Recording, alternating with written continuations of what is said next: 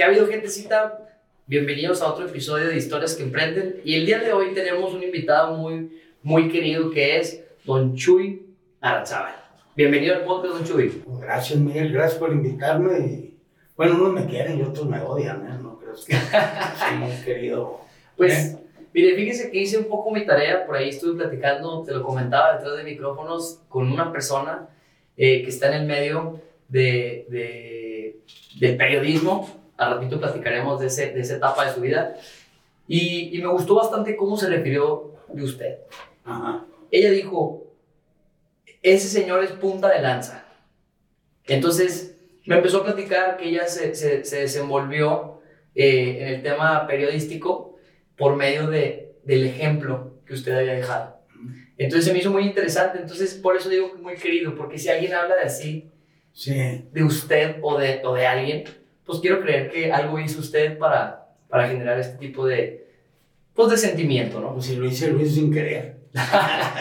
Creo que eso es lo que vende más o deja más legado, la autenticidad, ¿no? Entonces, don Chuy, déjame agarrar mi hojita que se hizo mi tarea y me gustaría platicar de ciertos temas. Me gustaría, primero que nada, que la gente lo conozca, que sepa quién es don Chuy y me gustaría que usted dijera lo que me dijo. Te agradecería que le quitas el dólar. Órale, se lo quito, porque sí. Todo el mundo me dice Chuy. Ok, Chuy. Venga, le agradezco esa. Sí, perdón. Está bien. Ni don ni din. Órale, pues, se queda Chuy. Chuy se queda. Chuy, ¿cómo te presentarías con tus amigos, con los cuates? ¿Qué dicen de ti? ¿Tú qué piensas que dicen de ti? Pues que estoy gordo, para empezar. No, bueno, gracias a Dios tengo pocos amigos, amigos de la infancia, de la primaria, del colegio, amigos de la universidad. Tenemos un grupo muy bonito de 10, 12 amigos que estudiamos juntos en la universidad y nos juntamos, son de Monterrey, de Saltillo, de aquí de Torreón, y nos juntamos en alguna de las tres ciudades como 3 veces al año. Pero sabes una cosa, Miguel, que yo le doy gracias a Dios que estuve la primaria en el francés. Tengo amigos en todos lados y eso me ha valido mucho en la vida. Y como soy poco serio y un poco vago, pues he conservado muchos amigos, gracias a Dios. Oiga, ¿y por qué lo corrieron? Platíquenos un poquito. ¿Fue por exceso de listo? No, fíjate que no, yo gracias a Dios te puedo decir que tenía muy buenas calificaciones, pero fue una época de mi vida en que la estupidez te gana, ¿no? Claro. Entonces te portas mal, haces travesuras y llega un momento en que no te soporta. ¿A usted le decían que era inquieto? ¿Era de ese clan? Pues no sé si inquieto o no, pero... No sé, yo son cosas que quiero borrar, ¿sí me explico? Porque sí te puedo decir algo, yo el Aquí colegio... tenemos agüita. El colegio que más quise fue la Pereira, los jesuitas, ¿no? En el francés no me fue muy bien con un hermano lasallista, pero un colegio hermoso también el francés. Y bueno, pues el colegio no tiene la culpa de aquel hermano, ¿sí? Que la verdad era muy... Y lo platicamos, los amigos se acuerdan de él, y sí decían, un hijo de su. ¿Eh? Y al final de cuentas cuelga los hábitos y se casa con su secretaria. No me diga eso. Sí, hombre, fíjate, nomás tuvo sus quereres. ¿Eh? No, pues mire, yo creo que... Fíjate por gusto se rompe género. Te voy a decir una cosa, a mí me hicieron algo, ese señor, no me acuerdo el nombre, pues se llamaba Eugenio Sánchez. Tuvimos un problema. Y por jugar fútbol, por romper un vidrio, ahí empezó todo el rollo. Después ya vinieron los agarrones con mi mamá y pues yo tenía 10 años, estaba en quinto de primaria, hombre. Y entonces, ¿sabes lo que hizo este desgraciado en venganza? Se entregaban las calificaciones salón por salón. Y él era el inspector de prima. Él iba salón por salón a entregar las calificaciones. Entonces lo que hacía era, me llevaba a mí con mis libros y, por ejemplo, llegaba a cuarto A. Entonces él entraba en cuarto A, entraba yo con él a cuarto A. Claro. Yo me ponía en ángulo recto, ¿sabes cómo? Sí, sí, me agachaba. Sí, sí, sí. Me ponían los libros arriba de la espalda y así estaba yo en ángulo recto con mis libros mientras él entregaba las calificaciones a todo el salón. Y a modo de burla, ¿no? A modo de castigo. Pues a modo de hijas de latinada. Güey. Sí, digo, claro. O sea, eso te sucede ahorita y el señor lo metes al bote. ¿Verdad? Claro, claro. ¿Eh? Pero eso fue, o sea, y así era, o sea. Pero bueno, eso es algo que me dejó marcado a mí. Chuy, ¿tú crees que eso hoy en día se requiere? No, no creo que se requiera. No creo que se requiera. No sé, es muy difícil. Ahora los jóvenes, los veo yo, están muy metidos en la tecnología, en los aparatos. Y una de las cosas que me duele mucho, ¿sabes qué es, Miguel? No tienen ni el 5% de sentido del humor. Y yo puedo hacer una broma ahorita y los dos jóvenes que están aquí ni siquiera se rieron. Claro. Que entré yo con mi vocita, mi vapapú y el otro. Claro, claro. No hay. Ok. Te hablo de los míos, te hablo de mis nietos, te hablo... O sea, Sí, que a lo mejor no están conectados con sus chistes, con su humor, con la gente. No, es que no sé qué pasa ahora. Y te voy a decir algo, Miguel.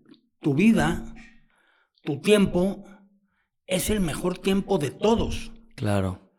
Mi tiempo, cuando yo tenía 20, 21 años, ha sido lo mejor de todos. No sé si me explico. Sí, claro, claro. ¿Eh? Entonces, cada quien tiene la vida que le toca vivir, que después vas creciendo y volteas para atrás y dices, ¡ay, Dios! Chuy, yo le preguntaba sobre el tema de la tecnología. ¿Cómo le ha ido en ese aspecto, en su negocio, en su vida personal? No, bueno, es que la tecnología te ayuda mucho, Miguel. Sin controles administrativos, los softwares. Hay muchas... La tecnología te ayuda mucho. Al rato podemos platicar de lo que pasó con todas las estaciones de radio aquí. Claro. Y todo es debido a la tecnología. Yo, la verdad, por la tecnología, te puedo decir que no la sé usar, a lo mejor. Yo prefiero que me hables por teléfono, mandarme un WhatsApp. Claro, porque es más rápido para usted. Es que, además, ¿me quieres hablar? ¿Quieres hablar conmigo? ¡Háblame! No me mandes recaditos, ¿no? Claro, claro. Pero bueno, poco a poco te va. Hay gente que me dice, oye, gordo, te mandé un WhatsApp hace 4 días, no lo has visto. Y te urgía mucho que te hablara. Pues háblame por teléfono, güey. Sí, claro, pues, ¿no? Claro. Y más ahorita que queremos todo más rápido, ¿ah? Chuy, antes de empezar a tomar ya en forma los temas que traemos para platicar, me gustaría entrar un poquito en la historia que usted tiene. Platíquenos. ¿Qué onda? Pues ya me platicó dónde estudió, que fue el francés, fue la Pereira, después estuvo ahí en la Vicente. No, en la Venustiano, ya la ando regando. Uh-huh. Pero después de eso, ¿qué más pasó con usted? ¿Qué pasó con su primer trabajo? ¿Cómo fue esa historia? Uy, es muy interesante, pero mira, yo estoy en la Escuela de Comercio aquí, hoy FECA. Ok. Que me da mucha tristeza, como está, debo decirlo. Me da mucha tristeza cómo está la aplicación, cómo está. Porque yo veo a los chavos que salen de ahí, salen sin saber nada, o casi nada. Es muy triste cómo está. Yo no sé las otras facultades de la Universidad de Coahuila, pero en especial esa, que fue mi escuela, me da mucha tristeza cómo está. Pero en fin, bueno. Una vez habiéndome quejado de lo anterior, seguimos. Claro. No, mira, yo trabajé muchos años en una empresa que se llamaba Vinícola del Vergel, que fue una empresa muy exitosa y desapareció. Claro. Estuve en Simaco, que puedo considerar que ha sido uno de mis mejores trabajos, con los mejores patrones, los señores Murra. Y Después fui a Ciudad Juárez a trabajar con una empresa y me fue muy bien. Puse un negocio y me fue muy mal. Regresé. ¿De qué fue el negocio? Fue una tienda de deportes. Ok. En Ciudad Juárez. ¿Siempre has sido muy deportista o por qué por ese giro? No, bueno, lo que pasa, sí, siempre he andado pegado a eso. Me fue muy mal, me perdí hasta la camisa. Esa de que perdí hasta los calzones, no. Los calzones todavía no. La camisa, sí. Pero bueno, después fue empezar y tuve buenas experiencias. Fíjate que ahí es donde empieza mi vida. Cuando yo estaba en Ciudad Juárez, me invitaron a participar en un programa de televisión de deportes con Mario Palacios. Ok. Y bueno, sucedió lo que sucedió y regreso yo a Torreón. ¿Pero qué sucedió? Pues me llevó el carajo, no te estoy diciendo. Que perdí hasta los calzones. Ok. Bueno. ¿Cuánto he usado, Miguel? Sí, es que dice, puse la empresa de deportes, ¿sí? Y luego después de ahí se fue a trabajar con, mencionó a una persona. No, puse la tienda de deportes y regresé. Ok, correcto, sí. Ya salí regañado. Abusado, ¿eh? No, sí, así ya es. Lo que dijo la... Así es esto. Oye. Muy bien. Yo no... No. Quiero que sepan algo. Estoy con uno de los principales iniciadores de este tema. Bueno, no. Total, llego yo a trabajar en una empresa muy bonita. Se llamaba Empacadora Frappe. Vendíamos carne. Ahora que está muy de moda los asadores y todo ese rollo. Vendíamos carne muy, muy fina, muy, muy interesante. Yo era el director comercial. Viajaba a toda la República. Los conocía a todos los hoteles por las cocinas. Claro. A grandes chefs, platicaba con grandes chefs. En Cancún, en Acapulco, en donde quieras andaba yo, ¿sí? Comerciante 100%. Y fíjate que ahí empezaba la Santos manía. Ustedes estaban en tú todavía no nacías, ¿en qué naciste? En el 93. Todavía no nacías, ahí empezó. La Santos manía por ahí empezó. ¿Sí? Por ahí empezó. Entonces, ya me habían visto a mí gentes de señor Martín Ibarreche, que había ido a Juárez, y ya me había visto en la tele allá. Y estando yo aquí, me invitan a hacer un programa en Multimedios. Okay. Un programa de deportes por el Santos. Y entonces, yo trabajaba en la empacadora, iba en las noches y transmitíamos. Y era tal la santosmanía que empezabas con un programa a las 8 de la noche, terminabas a las 11, valía madre. O sea, la gente estaba prendida con el Santos. Y entonces yo, en aquel tiempo le decía yo a mi señora, pues es un hobby, ¿verdad? Bueno, total, así fue. Y un buen día llega un señor Joaquín San Román y Gerardo Vargas a abrir la estación la 100.3. Claro. Sí. Y fue muy padre porque fue una estación muy juvenil, muy, muy, muy bonita estación, muy, muy moderna, con, ¿cómo te diré? Tecnología. Sí, pero también muy abierta la radio, muy sin formalidades. Exacto. Los programas eran a gusto, sin mucho formato. Y entonces, un buen día me invitan a mí a comer y me ofrecen el programa de Deportimundo con Chuy Aranzábal. O sea, me estaban dando un programa a mí. Y yo trabajando, yo era empleado de una empresa empacadora. Y te voy a decir, viajaba yo, de tal suerte que viajando por teléfono hacía el programa. Y en ese entonces, con la tecnología que había. Teléfono. Un teléfono. Ya no me acuerdo si era celular o no. ¿Qué año era, más o menos? No, estoy hablando de... Hace 30 años. Sí. Pues yo creo que apenas... No, 94, no, era por teléfono, porque el teléfono eran unos ladrillos muy... A mi edad... Celular, bueno, cuando yo nací, eran así celulares, sí, ladrillo. Sí, sí, sí. Y y transmitía, fíjate, el programa Deportimundo con Chuy Aranzábal. Vía telefónica. Yo ahí puedo y creo. Creo, no lo puedo asegurar, pero yo creo que sí. Que fue el primer programa deportivo en la radio. No lo dudo, porque era muy nuevo todo eso. Porque ya después de mí, el Grupo Grem, empieza el programa con Rafa Rosel y ya en la radio. En la tele no. En la tele había programas deportivos. Don Armando Navarro Gascón, y fueron de los pioneros en todo esto, ¿verdad? Claro. Pero ahí empecé yo, a transmitir con el programa. A ver, ¿y por qué radio y no otro formato? ¿Por qué no le entró a la tele? Pues porque ¿cómo grababa tele, mijo? No había ahí conector. Por sí. Tele no se podía. Sí, no. O sea, me refiero... No había Zoom. No, eso era obvio. Yo me refiero a que lo invitaron al radio. Bueno, empezó a trabajar el radio, pero ¿por qué no buscó crecer? No, a mí no me interesaba. Ah, ok. Yo tenía mi chamba. Se le dio. Como dijo hace rato, era meramente hobby. Era un hobby. Yo tenía mi chamba. Ok. Entonces, sí, yo trabajaba para una empresa y era vendedor.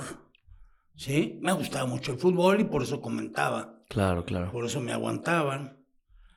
Pero ahí empecé. Después... de ahí me fui a TV Azteca. Ahí estuve. Bueno, ok. Es una parte de mi vida que no. Ok. La quiero brincar. Ok, no la brincamos. Ahí en TV Azteca los concesionarios nunca me dejaron salir al aire. Ok. Yo creo que me juzgaban loco. O a lo mejor como que tenían miedo. De que brillara más que ellos. Sí. O de que fuera... Sí, eran gentes que no permitían... Crecer. Por ejemplo, que el conductor del noticiero... Agarrara poder. Ok, claro. Agarrara poder. Entonces, pues hubo conductores realmente... desapercibidos. Sí, como por ejemplo Joaquín López Dóriga, que agarró poder, un Chabelo. O Chabelo, o Ciro Gómez, como está. Claro. Pero si Adal Ramones. O dices, vamos a oír el noticiero de la República con... ¿Cómo se llama este muchacho? ¿El de Latinos? ¿Cómo se llama? No, el nuevo, hombre... Me la puso bien difícil. La de la República, la radio de la República. Ah, Chumel Torres. Chumel Torres, por ejemplo. O sea, son gentes que han agarrado nombre. Claro. ¿Sí? Claro. En aquel tiempo no te permitían. Tenían que ser ellos los protagonistas o los fuertes. ¿Sí? Entonces, a mí nunca me dejaron ni salir a cuadro ni nada, ¿verdad? Entonces, yo seguía teniendo... Yo era gerente de TV Azteca... Pero seguía teniendo mi programa de radio. Claro. Sí, no estaban peleados. No, ellos me dejaban ir a mi programa de radio. Ahí no. Ok. Pero con el programa de radio siempre lo seguí. Cuando yo salgo de TV Azteca,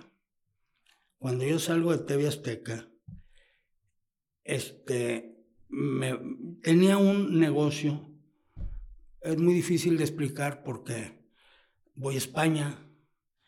Y veo unas canchitas que se armaban y desarmaban y las ponían en las plazas de los pueblos allá en España. Ok. Entonces yo dije... ¿Y las canchitas de qué eran? Son canchas, eran paneles de metal, de perfil con tabla roca o con triple del número 9. Entonces los paneles los vas... Como módulos, los vas ensamblando y cerrabas una cancha de básquetbol. Ok. Entonces, esos paneles, pues eran de 1.22 de alto, de 2.44 cerrabas. Y yo me los traje acá y empecé a vender publicidad. Ok. Entonces nos íbamos a las colonias y hacíamos torneos en los barrios, barrios. ¿sí? Una vez nos balacearon allá en la colonia Morelos. No me digas, ¿le tocado? Me tocaron los balazos. Eran momentos muy oscuros. Fíjate que yo ya... y luego ya como buscapiés. Claro. Hasta que llegó un señor y me dijo, véngase, licenciado, pues que no está viendo. Dios bendice la inocencia. Sí. Y ese era mi negocio. O sea, esa idea de negocio la adquirió en un viaje a España. Y dijo, este puede ser un buen modelo para yo vender publicidad. Así es. Entonces, tenía que inventarse estos torneos para poder cobrar a cada publicidad. No, bueno, claro, es que era una cosa con la otra. No, claro, digo, lo que trato es como entender el modelo. Oiga, ¿y no batallaba para cobrar esa publicidad? No, porque eran empresas fuertes. Ok. Como era muy, muy... muy bonito, porque ibas a los barrios, hacías turnos con los niños de 13 años, de 15 años, y luego al final del año sacabas a los campeones de cada barrio. Okay. Y regalábamos 50 bicicletas a cada niño. ¿Sí? Sí, claro. Era un evento hermoso, patrocinado por el ayuntamiento principalmente, por empresas como Lala, como Peñoles, como Coca-Cola. Empresas fuertes. Claro, empresas que por lo general siempre están presentes. Sí, pégale al gordo cuando querías decir. ¿Quién va sobre ellos? Sí, claro. Y fue un evento muy bonito, se llamó Locos por el Fútbol. Y a eso estuve dedicado, pero además hice negocio con el grupo IR. Y ahí yo les renté 2 horas diarias de transmisión. Okay. Entonces yo tenía mis programas de radio y mi tiempo de radio. Entonces yo vendía la publicidad para mis programas. Yo le pagaba una renta a la estación de radio y, por ejemplo, si yo vendía 100,000 lanas de publicidad y me cobraban 50,000, pues 50 eran para mí. Claro. Sí, usted podía sacarle ahí jugo a la situación. ¿Qué opina de que ahorita ya la gente prefiere pagar para no tener publicidad? Ah, bueno, ok. Bueno, lo que pasa es que, tú sabes, pues esto de las aplicaciones y todo ese rollo, ¿no? Sí, es bien complicado. No, pues sí. Yo soy un aficionado de eso. ¿Sí? Sí, claro. Nosotros, los creadores de contenido, decimos que es más complicado para nosotros pues ser rentables. Pero a ver... pero te obliga a ser más creativo y y te obliga a ser mejor. Pero si te ve gente, ganas dinero. Sí. No. Siempre y cuando tengas ciertos requisitos. Por ejemplo, yo ahorita te estoy dando a ganar un chorro de lana. Sí, claro. Imagínate mi entrevista. Por eso lo invitamos. Toda la gente que me va a ver. Por eso lo invitamos, Chuy. Ajá. Muy bien. Oiga, y luego ya, entonces empezó a cobrar. Cámbiale usted... usted por el tú. Poco a poco te voy a ir encarrilando. Órale. Porque me voy a sentir viejo. No, Chuy. Yo porque... para mí es con... varias veces me han dicho eso. No me hables de usted. Y yo les digo, no le hablo de usted porque lo vea viejo. Lo veo por respeto. Pero el respeto no está en el tú, en usted, ¿o sí? Sí, pues es que como dicen, pues, en mi casa sí me educaron. El respeto es el que te dé un garnuchazo en la oreja o alguna cosa así, ¿no? Y creo que esos son los más cercanos, fíjese. Oiga, a ver, platícame, Chuy. Platícame. Por ahí me estás guiando sobre que tú cobrabas un porcentaje ahí. No cobraba un porcentaje. Bueno. Pagaba una renta por el tiempo. Pero tú te quedabas un porcentaje al final. Bueno, una lana. No. A ver. Tú llegas a un lugar. Sí. ¿Me renta esta casa? Sí. Sí, ok. ¿Cuánto me la renta? 20 pesos, perfecto. Y usted la rentaba en 100, se quedó 80. Sí. Entonces, yo vendía los tiempos de mis programas. El programa era mío. Sí. Era mi responsabilidad. Claro. Tanto sobre lo que yo decía, sobre todo lo que tú quieras. Era mío. Entonces... yo, por ejemplo, ahí tuve la oportunidad de ir a Argentina a transmitir un partido del Santos River Plate. ¿Por qué? Porque lo vendí. Claro. ¿Sí me entiendes? Sí, totalmente. O sea, oye, voy a transmitir el programa de Santos contra River Plate. Oye, ¿cuánto vale? 30,000 lanas, órale. Y agarra 5 patrocinadores de 30, ya son 150. No, no. El costo del viaje a Argentina, lo que te sobró es para ti. Sí, no, esa, sí, era nada más para era la manera de vivir. Claro. ¿Sí? Ahora, ¿qué pasó después, Miguel? Se cambia toda la historia. Y la infraestructura de cómo monetizan. Y cambian las radiodifusoras. Claro. Mira, Miguel, te voy a platicar. Anteriormente, los programadores de música ganaban una buena lana en las radiodifusoras. ¿Los programadores se refieren a los que mezclaban ahí? Los programadores eran los que ponían las canciones que se les hinchaba el ombligo. Okay. ¿Sí me entiendes? Sí, claro. Entonces llegaba Juan Charrasqueado, que tenía que poner promover una canción, y llegaba con Doña Chona o con Don Pepe y le decía, oiga, promuévame, métala allá en la programación. Y así empezabas a meter canciones. Igual pegaban, ya vas para arriba. Claro. ¿Sí me explico? Sí, claro. Ahora, ¿qué pasa con la tecnología? A la tiznada con los programadores. Sí. ¿Por qué? Porque vienen las computadoras y viene todo controlado desde México. Ok. Una empresa como IR, la compra el Grupo Radio México aquí, la compra, y entonces desde México ponerles la música que ellos querían. Sí, y ya nomás le daban el espacio. Haz de cuenta, grababan y eso lo iban acomodando en los espacios. Sí, aquí tú vendías y te decían, a ver, aquí hay, cada programa tú tienes 12 minutos de publicidad para vender la publicidad a los anunciantes locales. Híjole. ¿Sí me entiendes? Sí. Y eso, claro, antes, que revolucionó. Antes aquí le vendías a la Coca, le vendías a Lala, le vendías a todo mundo. Y era tu tiempo y tú acomodabas. Cuando llega la tecnología y llegan los sistemas a controlar los tiempos, las canciones, los noticieros desde México, pues a la gente se le acabó la chamba aquí, se le acabaron muchos ingresos. De 40 gentes que estaban en oír, se quedaron 7, Miguel.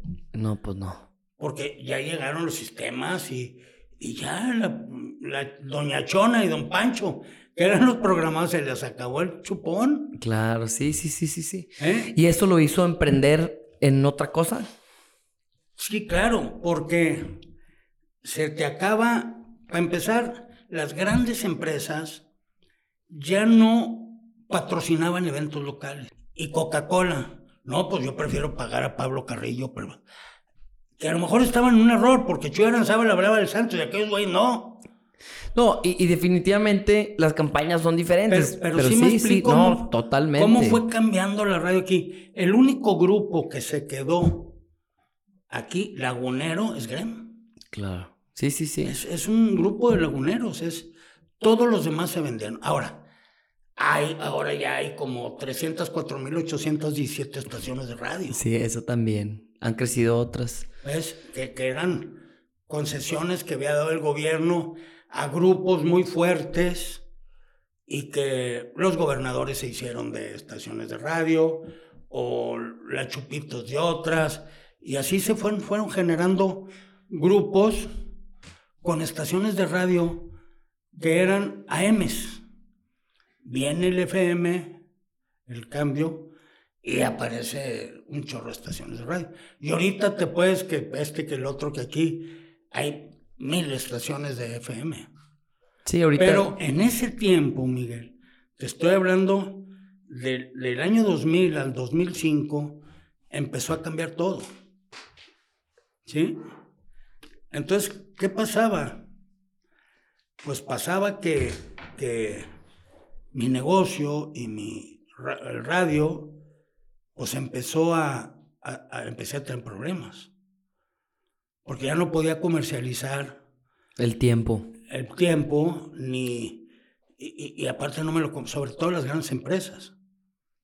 Porque tenías a las cervecerías, tenías a Peñoles, que Peñoles es el local, pero la Coca, la Pepsi, los que quieras. Sí, claro, todas las, como dijiste mismo, tú. Mismo Chrysler. Sí. Porque tus clientes eran las agencias aquí. Entonces te empiezas a quedar, empiezas a tener problemas. Y luego viene las canchitas de fútbol y pasa lo mismo. ¿sí? El cambio de administración, que a este presidente sí le gusta el programa, que a este no le gusta el programa, era un sufrir. Entonces, un buen día, alguien me dijo, Chuy, yo quería tener un restaurante. Ahí es. Yo toda mi vida quise tener un restaurante. Pero no se daban las cosas. Porque pues se necesitaba feria. Claro. Entonces, dije yo, esto ya está valiendo. Ya es un negocio que no va a dar. Entonces lo que hice, alguien llega a mi negocio, allá a Patachueca. Es la primera vez que voy a decir el nombre, ¿eh? Patachueca. Patachueca. Es el restaurante de Chuy para que vayan y desayunen y coman. Está bien rico, ¿eh? Y a mí oye, las canchas de fútbol que tenías, ¿dónde están? Les digo, aquí. Esas canchas las vendí con el apoyo de la cervecería y esas canchas se transformaron en Patachueca. Ok. Se transformó, fíjese, renació su negocio. Lo que pasa es que, ¿cómo se llamaba aquel libro? ¿Te acuerdas del queso? ¿Quién se llevó el queso? ¿Quién se llevó mi queso? ¿Quién se llevó mi queso? ¿Sí? Pues tienes que andar buscando un queso nuevo. Y ahí empezó Patachueca. Oye, Chuy, ¿por qué Patachueca? Es algo que siempre he querido saber y siempre que vengo manejando sobre la independencia, volteo al lado derecho y está su logotipo que es... Según para dónde vas. Y volteo y veo ahí viene como un chefcito, ¿no? ¿Antes era ese logotipo o no era ese logotipo antes? Sí, había, sí. Era como... único. ¿Cómo es el logotipo? El logotipo son unas palabras. No, el Patachueca sí, pero... Con el tipo... Bueno, sí hay un... Hay uno que tiene una carita y luego como un... Soy yo. Es usted. Tú. Soy yo, sí. Batallo, pero bueno, aquí estamos intentando. Sí, sí, sí. Sí, me caricaturizaron. Ok. Yo tengo un chavo ahí que me ayuda, que... No, soy Lalo. Ok. César Rona. Y él me hizo caricaturas de diferentes maneras. Ok, está muy padre, por eso lo quise mencionar. Y se llama Patachueca porque mi padre jugaba fútbol. Y él llegó aquí a Torreón jugando fútbol. Y a él le decían Patachueca. Ah, era zurdo. En honor a su padre. Así es. Que a todo dar. Y bueno, toda la gente que me rodea... Todo el mundo me dijo, oye, Patachueca, ¿por qué le vas a poner Patachueca? Y no, sobre todo un restaurante, ¿verdad? Pero fíjate que mi idea era tener un bar. Ok. Un bar un poco serio. Ok. En donde podías ir a comer a gusto, sabroso. ¿Ver un juego de fútbol? Ver un juego de fútbol, comer, sobre todo comer, beber bien, como un bar. Pero no se dio. Y sobre todo por la soberbia de decir, todo el mundo va a venir con Chuy Aranzábal a platicar de fútbol, ¿no? Chuica, Sí. No, pues nadie me peló. ¿Sí? Y, se fue dando el restaurante y alguien me dijo, oye, ¿por qué no pones desayunos? Y, y pues empecé a poner desayunos. ¿Qué edad tenías, Chuy, cuando emprendiste en Patachueca? Cuando emprendí Patachueca tenía 68 años. 68 años. ¿Tienes hijos? ¿Tienes alguien que estuvo detrás de ti de que, órale, échale? Pues toda mi familia. Okay. Tengo mi señora, mis hijas. Ok. Pues echándote ganas, ¿no? Y al principio fue muy difícil porque pues, no se dan las cosas, ¿no? ¿Crees tú que porque eres fulano y eres famoso, porque te conocen hasta en la sopa, sí? Todo el mundo va a ir, y no es cierto. Y de veras, los últimos que van son tus amigos, ¿eh? Claro. Van una vez a la inauguración y se acabó. Van a cumplir nomás. Sí. Es correcto eso. Pero bueno, Afortunadamente hoy hay mucha gente que va. El negocio va muy bien. En pandemia, ¿cómo viviste esa experiencia, Chuy? Pues ya no sé si de sushi o de lachi. Sí, muy mal, muy mal. Ok, y en ese inter de la pandemia, ¿te obligó a emprender en algo o a idear algo? Sí, yo te voy a decir, yo siempre pensé en tener un negocio que aligerara la carga de los apuros de las mujeres trabajadoras. Ok. Y ahora tú sabes, Miguel, que en una casa trabajan dos. Ya no está la mujer en su casa haciendo comer. Llegas a tu casa y a ver qué comes y a ver qué hay. Así es. ¿Sí? Sí, la cultura ha cambiado, ¿verdad? Entonces, a mí durante la pandemia, yo había visto ese negocio que está empezando conmigo también. Lo había visto yo en Chicago, en un restaurant show que tuve la oportunidad de ir. Y vi cómo se empacaban los guisados y los alimentos para las amas de casa. Y yo ahorita tengo ese negocio, que son los guisados de Patachueca. Okay. Que son paquetes de medio kilo, medio litro, de asado rojo, asado verde, mole, rajas, papas con chile, deshebrada, picadillo. Sí, son 11, en donde tú puedes tener 4 o 5 guisaditos en el conge, porque son como unos sobres, ¿sí? Sí. Llegas a tu casa y puedes sacar uno en 5 minutos, estás comiendo. Tuviste que aprender a ir a la fórmula de sellar al vacío y todo ese rollo. Pues sí, pues tienes que echar, ¿verdad? Echar la creatividad a andar. Así es, entonces... ¿Y dónde los vendes esos, Chuy? Mira, se pueden decir, ¿verdad? Claro. Fíjate que, bueno, los vendo ahí en Patachueca y tengo... Primero que nada, Independencia, al lado derecho. Independencia, 123 Oriente. Ah, ¿verdad? Están en Simaco, ya okay. Sabes, ahí donde está el gourmet, en la parte de abajo. Sí. Que está la tienda de ultramarinos, que es fabulosa esa tienda. Ahí, un buen día me hablaron y querían comprar los guisados. Y ahí los tenemos. Para mí es... Un honor, ¿no? La verdad, sí, porque la categoría de Simaco, y que estén ahí los guisados de Patachueca, pues caray, ¿verdad? O sea... Claro. Y luego se venden en un negocio muy bonito que está por el Fresno. Se llama Todito Express. Claro, sí lo conozco. Sí lo conoces, donde está la gasolinera. Sí, los señores Herrera... Y la señora Flor, que está allá por Plaza Aurora, en Soriana Verde. Ok, entonces, bueno, ahí tienen los puntos de... De venta, sí. A todo dar. ¿Ves? Y pueden ir ahí porque los mismos precios que hay en Patachueca están ahí. Ok. ¿Verdad? Y eso hizo que la pandemia la... Pues te ayudaba. La ha llevado, claro. Claro. ¿Eh? Sí, y más porque en pandemia, pues la gente se hizo más recreativa, muchos se iban de ranchos, se iban de camping, sí, se iban de... Y mira, esos guisados, tengo muchos amigos que se van al rancho, se van de cacería o de pesca, y llegan y compran sus... O van a Mazatlán. Claro. Los guisados de Patachueca han ido hasta San Antonio, Texas. Eso, y a lo mejor han ido más lejos y ni nos cuentan, Chuy. Pues eso sí, no lo sabes. Pero aguantan muy bien, te los metes en una hielera. Un hielito que aguantan todo el día viajando. Porque han ido de aquí a México también, ¿verdad? Claro.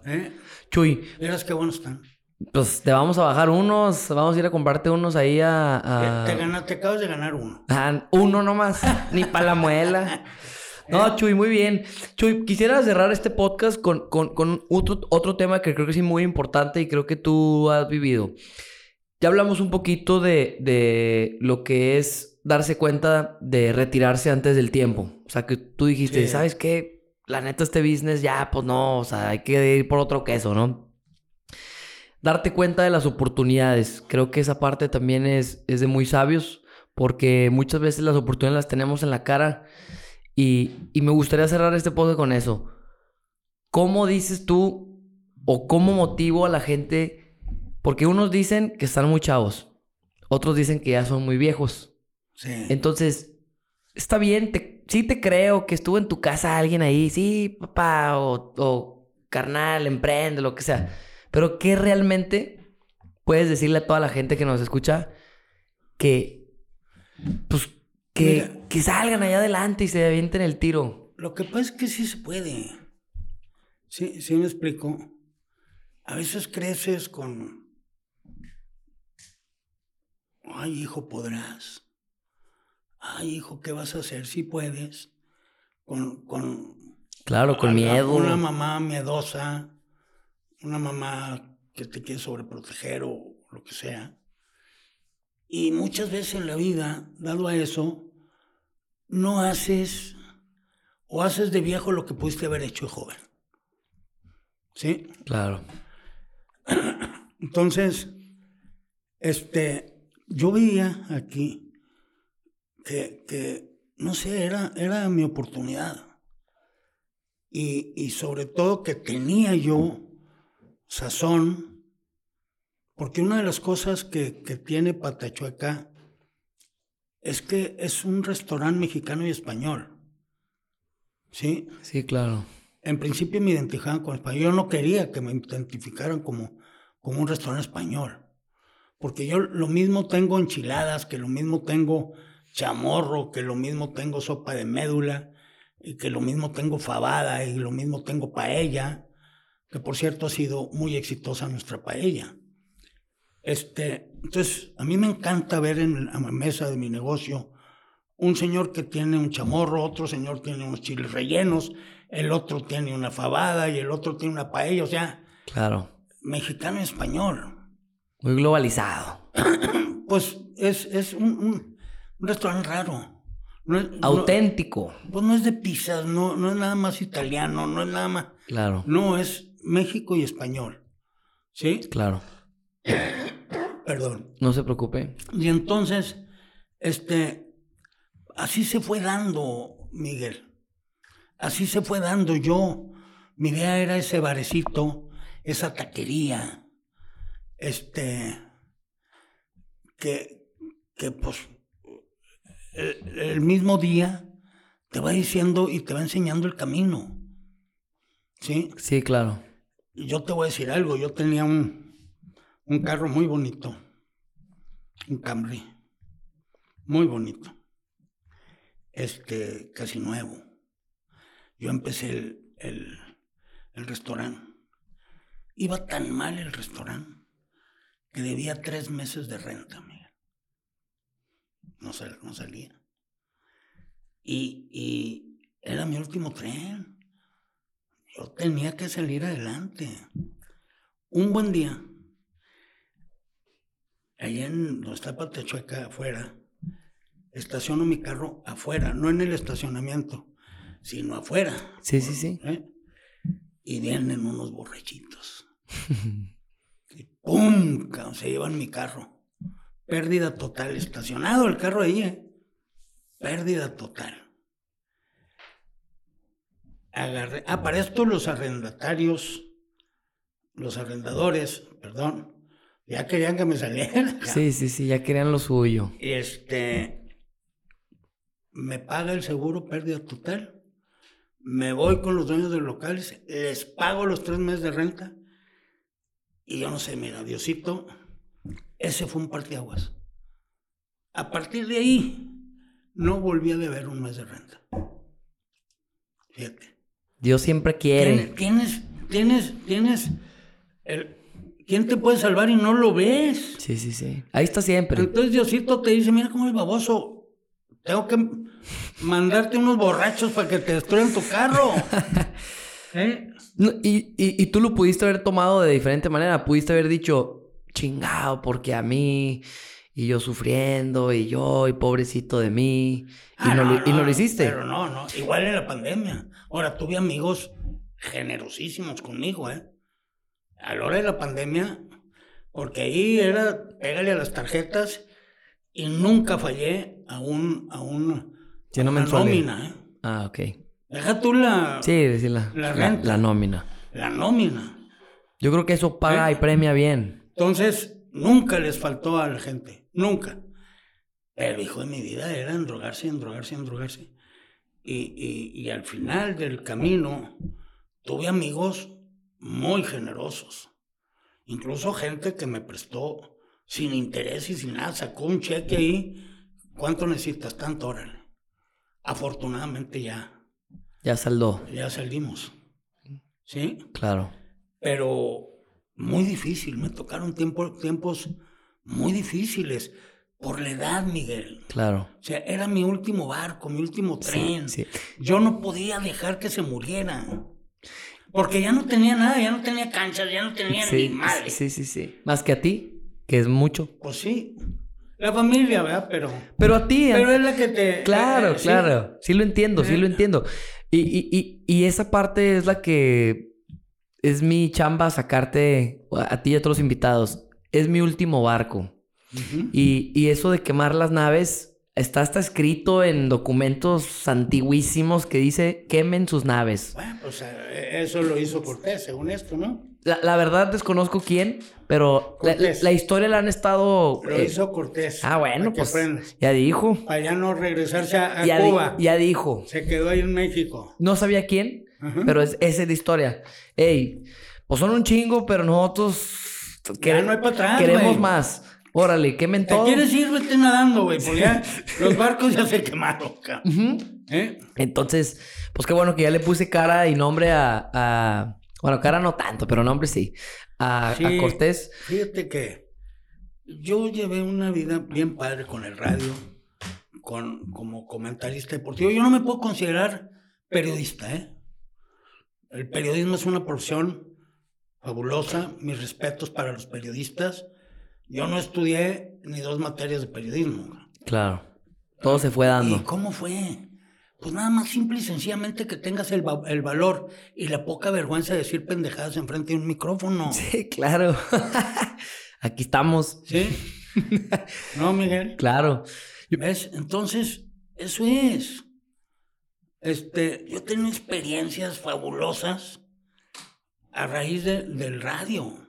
Y la gente que conoció. Y la gente que me conoce. Y que vayas en Soriana y te saluden.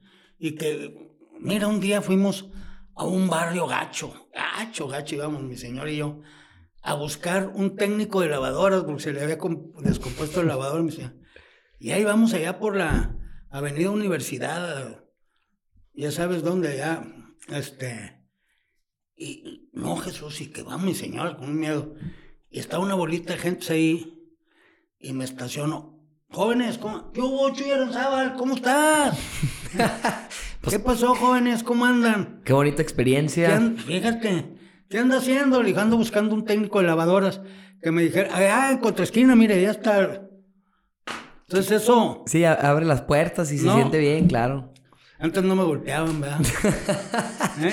No, pues, mire, yo siempre digo que su nombre... Y su persona es un pasaporte de vida. Uno sabe si quiere que lo dejen pasar o que lo detengan por ahí. Sí, sí, sí. Muy bien. Realmente he disfrutado la vida, Miguel. Y se ve, Chuy, y se ve en ti, en tu porte, en tu físico, en tu manera de hablar, de pensar. Creo que es por eso que te escogimos a ti como el invitado de hoy, porque es bien complicado que gente de tu edad quiera venir y compartir. Unos ya están muy cansados de hacerlo, otros ya les es igual. Y creo que esa chispa que tú tienes es de admirarse. Muchas veces... lo que pasa es que ya no le tengo miedo al cacharro este, ¿verdad? Pero no importa. Aunque no le tengas miedo, creo que eso contagia. A mí, al menos, a mí como... Pues sí, como el host del podcast sí me digo, contagia. Miguel, me han invitado a empresas a dar conferencias sobre emprendimiento. Peñoles en alguno que se me invitó. Y pues sí me siento bien orgulloso que... Claro. A los 68 años... Y te voy a decir algo, Miguel, Dejé todo. Dejé todo. ¿Quemaste tus naves, Chuy? Todo. Dejé el golf, dejé todo. Me encerré en mi negocio. Y eso también me valió mucho. Claro. Porque todos mis amigos y todos los que me ayudaron... a salir de la pandemia, lo valoraron. Sí, fuiste ese ejemplo, esa inspiración. A mí ahora me dice el grupo de golf que tenía, ya puros viejitos. Oye, y otra cosa que te quiero, fíjate, mi negocio Patachueca es de puros venerables, Miguel. Ya sabes que son los venerables ancianos. Para mí, sí, pues gente adulta. Gente venerable, gente respetuosa. Claro. Y entonces hay veces que van chavos ahí a pistear o algo, a desayunar. Fíjate que poco pistear. Okay. Es un restaurante muy, muy, muy familiar. Poco se pistea en Patachueca, pero se puede porque tengo todo, ¿eh? Claro. Tengo de todo. Tengo desde Passport hasta Macallan, si quieres, ¿eh? Ya sabes de qué te estoy hablando, ¿no? Sí. Okay. De whisky. Tienes cara de vago, cabrón. Oye. Uno queriendo cambiar y no se dejan. Oye, pero hay veces que van chavos o chavitas, seis chavos a desayunar y les digo yo, miren, a ver, volteen para todos lados del restaurante. Puro venerable, hijo de la mañana. Ayúdenme a que vengan chavos aquí, porque vienen pocos. ¿Eh? Pues yo creo que su trabajo va a ser eso. Y justamente lo que dice. Bueno, tú me vas a ayudar, ¿no? No, pues ahí vamos a estar, ya le dije. Bueno, sí. Y ahora el podcast es... Ahí nos vemos. Sí. Sí, cómo no. Y va a ver que el tiempo premia, yo siempre creo eso. Y gracias a las personas que nos platican su historia, pues logro aprender. Así como usted tuvo esa experiencia de irse a otras ciudades. Fíjate, a ver, el hecho de que me hayan invitado a un programa, el que yo haya dicho, este es un ¿cómo se llama? Un entretiempo. Pues sí, ¿cómo se llama? Un hobby. Ok, un hobby, sí. Y luego que yo he vivido de eso, porque de eso. Sí, no está tan fácil. Desde 1900. Está tan admirable. Desde 1999 hasta el 2016. Sí. ¿Por qué? Cuando donde yo trabajaba, no digo, pero llegué. Es que me da risa porque llegué y le dije ya a los jefes de la estación de radio, le dije, ¿sabes qué? Me voy a retirar dentro de 3 meses porque voy a poner un negocio y me voy a dedicar a él de lleno. Pues muchas gracias. En 3 meses me retiro. ¿Cuál 3 meses desde ahorita? Pues me echaron para afuera en ese momento, Miguel. No, pero creo que es parte de la vida. No, eso fue esa anécdota, ¿me entiendes? Claro. O sea, pero desde ahí, claro, me invitan al comentario. El Club Santos me invitó ahora a ser parte del comité para elegir al Guerrero de Honor. Todavía me toman en cuenta algo. Y de vez en cuando escribo. Ok, todavía tiene ahí sus hobbies de escritura. Sí. Está bien para que se pueda desahogar, expresarse, y creo que es algo muy, muy bonito. Yo la verdad no tengo ese hábito de escribir, pero me gusta la lectura, entonces... ¿Pero qué tal de hablar? No me callo, no me callan. Oye, pues está bien, ¿no? Para eso son los podcasts. Sí. El que escriba, el que oiga tu podcast, a ver lo que decimos. Sí, ¿no? la verdad esa es la intención. Y de verdad se lo digo de todo corazón. Creo que al menos yo como su entrevistador o su compañero, tu compañero Chuy, he aprendido bastante y me quedo mucho con la energía que transmites y que hay que quemar los barcos. Esa parte es elemental. Creo que es la parte más importante. Hay que quemar los barcos y sacar todo este rollo. Entonces, pues bueno, ¿qué le gustaría recomendarle a la chaviza que escucha este rollo y a los no tan chavos? Pues mira, la vida te da vueltas, da muchas vueltas.